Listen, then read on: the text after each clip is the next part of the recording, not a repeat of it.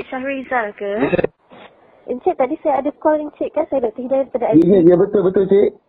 Okey, Encik, saya minta maaf ya. Saya nak bagi tahu yang isteri Encik dah telah meninggal dunia tadi dalam pukul 12.29.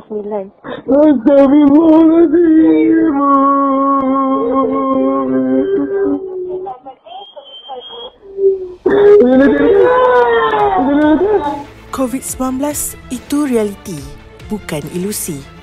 Jangkitan virus COVID-19 telah mengakibatkan berjuta kematian di seluruh dunia dan telah mengubah kehidupan berbilion lainnya.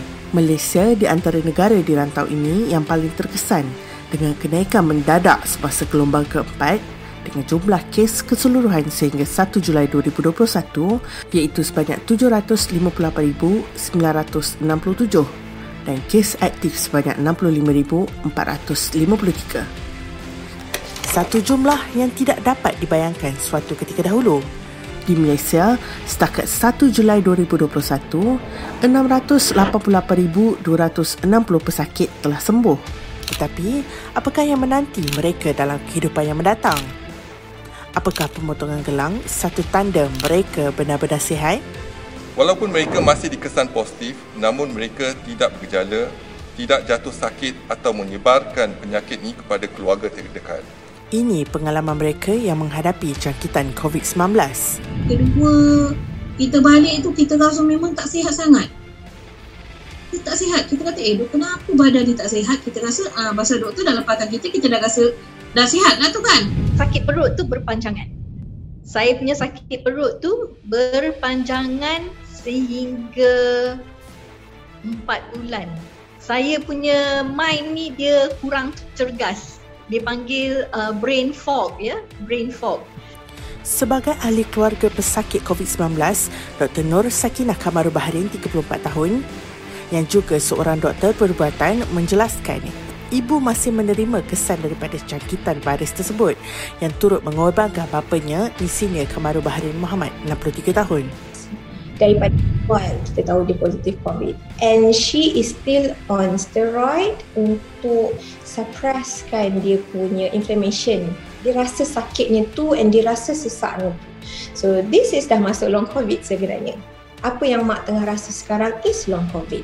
Gejala jangka panjang yang paling biasa termasuk keletihan, sesak nafas, batuk, sakit sendi dan sakit dada. Gejala jangka panjang yang lain termasuk kabus otak, kemurungan, sakit otot, sakit kepala, demam seketika dan jantung berdebar. Berdasarkan statistik di statista.com yang diterbitkan oleh Office of National Statistics United Kingdom, lebih 1 juta orang di United Kingdom melaporkan mereka mengalami simptom lanjutan COVID-19 atau lebih dikenali sebagai long COVID.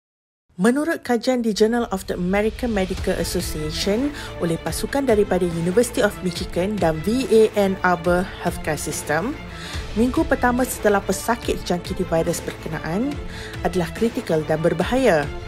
Dua bulan pertama setelah jangkiti, 9% pesakit COVID-19 yang terselamat di hospital telah meninggal dunia dan hampir 20% daripada pesakit yang disahkan bebas namun merosok kesihatannya menyebabkan mereka kembali ke hospital dan sebanyak 18.5% yang telah meninggal semasa mereka dimasukkan ke hospital akibat komplikasi lanjutan COVID-19. Apakah kesan jika seseorang bekas pesakit COVID-19 mengambil vaksin? Lebih banyak comorbidities you ada, lebih penting untuk you ambil the vaccine. Adakah dia akan lagi dapat side effect lebih teruk dengan the vaccine? No. Tapi kalau you berpeluang untuk dapat after 6 weeks, good enough dah. Go for it. When you're vaccinated, the chances you infect orang lain tu turun almost tak ada.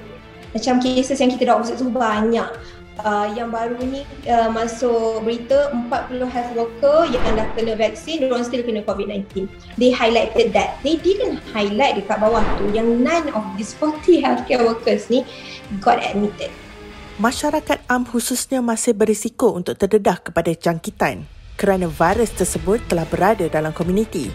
Kita jaga kita.